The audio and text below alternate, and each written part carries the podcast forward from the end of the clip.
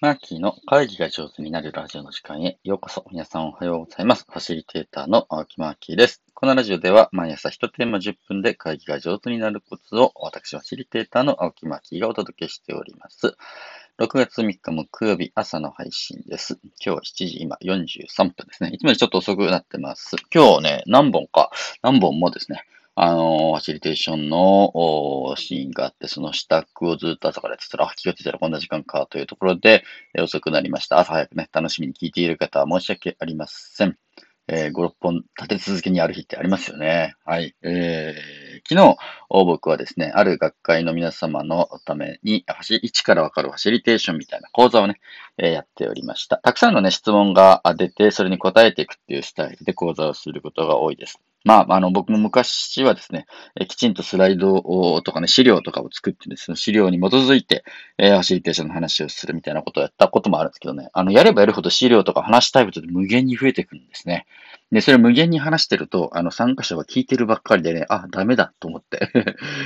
あの、ファシリテーションのことをお伝えするのに僕が、あなんだろうね、ずっと話している、僕が話したいことをお話ししてるって全然違うなと思ってね、ある時からそれもスタイルもやめまして、何か皆さんが聞きたいこと、知りたいこと、体験したいことありますかというふうにしてね、投げて。で、えそもそものところから知りたいとか、こんなことで困ってるので、えー、解決策を考えてほしいとかですね、こういうのを体験したいっていうのをいただいて、その場で、時間の限りやっていくっていうスタイルに切り替えています。なので、えー、僕の講座出ていただいた方ね、わかると思いますけれど、毎回、えー、中身が違うわけですね。えー、毎回きちんと同じ中身を話せる人って本当尊敬するな。そういうふうには僕は全然できないです。で、その都度その都度来ていただいた参加者の皆様と一緒に、えー、作っていく時間というふうな感じで、もうライブセッションみたいな感じのね、えー、やつでやってます。なので僕としてはね、飽きない。し、まあ、参加する側からしてもですね、何が出てくるかわからないという、まあ、多少の恐怖感とドキドキ感のある講座になることが多いかと思います。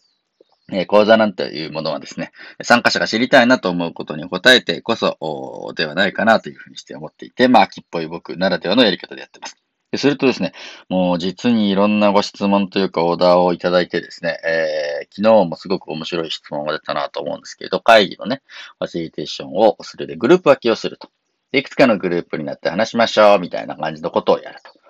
その時に、まあその集団ではね、よく喋る人とあまり喋らない人が。まあこれね、どの集団でもあるんですね。で、いつもよく話す活発に発言してくださる方でもちょっと話が長い方、癖のある方、ね、経験値の豊富な方というのが、まあ比較的よく喋る側のグループにいらっしゃっていて。で、あまり喋ってくれない側ですね。えー、ちょっと、まあ若手の方であったり、名誉な方、遠慮ね、されてたりとか、あ何かしらの事情があって自分のことを言うのね、少し様子を見てたり控えていたりする方っていうのは必ずいるわけでございます。で、その方の質問は、で、グループ分けをするときに、これは混ぜた方がいいのか分けた方がいいのかという質問でしたね。あはい。で、えー、要はあ、よく話す人と、よくあんまり話さない人を、例えば4人組とかに分けると、1人よく喋る人がいると、その人がガーッと喋っちゃうことがあると。えー、で、逆にですね、えー、あんまり喋らない人を、じゃあ4人組み合わせて話すと、チーンみたいな感じで全然盛り上がらなくてですね、グループワークの時間、特に意見は出ませんでしたって言って帰ってきちゃうことがあったと。あこれは一体どうしたらいいんでしょうかというふうな、うん、ご相談でありました。これは面白いですね。僕はですね、えー、昨日、じゃあその流れでやったので、関心別グループ討議というのをやりました。うん、よく喋る、よく喋らない。まあ、そうやって分けるってやり方もあるんですけど、昨日はね、5つテーマがあって、えー、1、このテーマ、2、このテーマ、3、このテーマ、4、このテーマって分けてあって、一分の行きたいグループに行って話してって、一番行きたいところでいいから。で、5のテーマはですね、えまあ、4つはちゃんとテーマ書いてあって、5のテーマはフリートークみたいな感じでね、あの、思いついたこと何でも喋っていい部屋みたいなやつが、まあ、5の部屋はあると。いう風なやり方でやってみました。ちょっと人間ね、面白いんですけど、一番興味のあるテーマに行った時っていうのは、自分で選んでその部屋に入ってるんで、すでにその瞬間に主体性がね、あるわけです。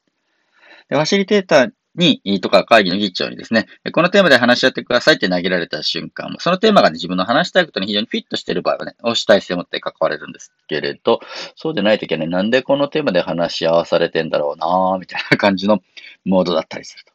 なんで、行きたい部屋に行って話そうみたいな感じのやり方をやると、これはね、もう人数のばらつきがあります。昨日って2人の部屋から6人の部屋まで分かれたんですけれど、だとしても、その2人はそのテーマを選んでわざわざ来たというふうなブレイクアウトルームのね、設定だったので、えー、ぐわーっともう議事録を様子を見てるとですね、二人でもどんどんラリーをして、そのテーマをどんどん深掘りしていくみたいな有意義な時間になってきます。せっかく会議に参加するんだったら、その人が主体的にね、気持ちよく関われるような場作りができたらなと思って、まあそんなグループ分けもありですね、みたいな話をいたしました。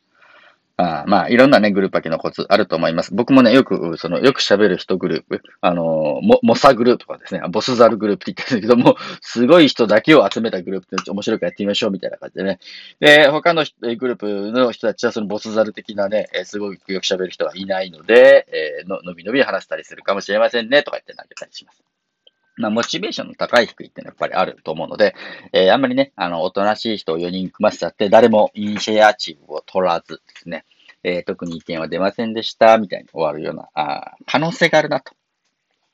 思ったらこちらからお願いをするわけだね。じゃあ今から、4人1組に分かれて、10, 10分間、えー、話し合いをね、ちょっと短い時間ですけど、していただきたいと思いますと。で、えー、発表するときにその10分間で、うーん、こんなね、解決策が出ましたっていうのを各グループ5つずつ、解決策を出して戻ってきていただければと思いますというふうにお願いをする。日本人はね、面白いんですけど、なんか話し合ってくださいって言うとなんか話しちゃうんですけれど、10分間で5つお願いしますというふうにこちらからきちんとお願いをすると、結構律儀にね、10分間に5つ出してきたりするんだね。で、ボスザル、ボスザルグループとかすごく経験の豊富なグループは、えっと、ね、5つに限らず10個でも20個でもいいですよというふうにしてリミットを上げて、リミッターを外してあげたらいいんですけれど、おとなしいグループの人たちはですね、10分間で5つ以上出してくださいねというのを丁寧にね、5つ出してきたりします。まあ、こういう日本人ではすごく勤勉なところ、言われたことをきちんと、おね、お返ししようという気持ちのある人たちがね、結構多いなと思っていて。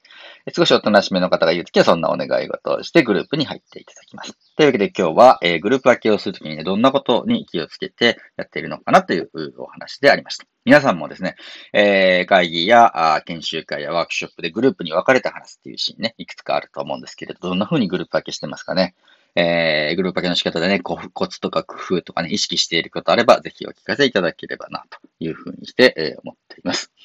あと、僕よく受けるのは、受けるというね、えー、話して、うん、話してる途中でね、このグループ入って失敗だったなと思ったら、よそのグループに移っていいです、みたいなことね、えー、言っちゃったりすることもね、これはこれでね、結構時々本当に移る人がいて、むちゃむちゃ面白かったりしますので、まあ、いろんなやり方があるぞということをですね、えー、皆さんと共有をして、えー、今日もですね、楽しく会議、話し合いに入っていけたらなというふうにして思っております。最後まで聞いていただいてありがとうございます。ファシリテーターのアキーでした。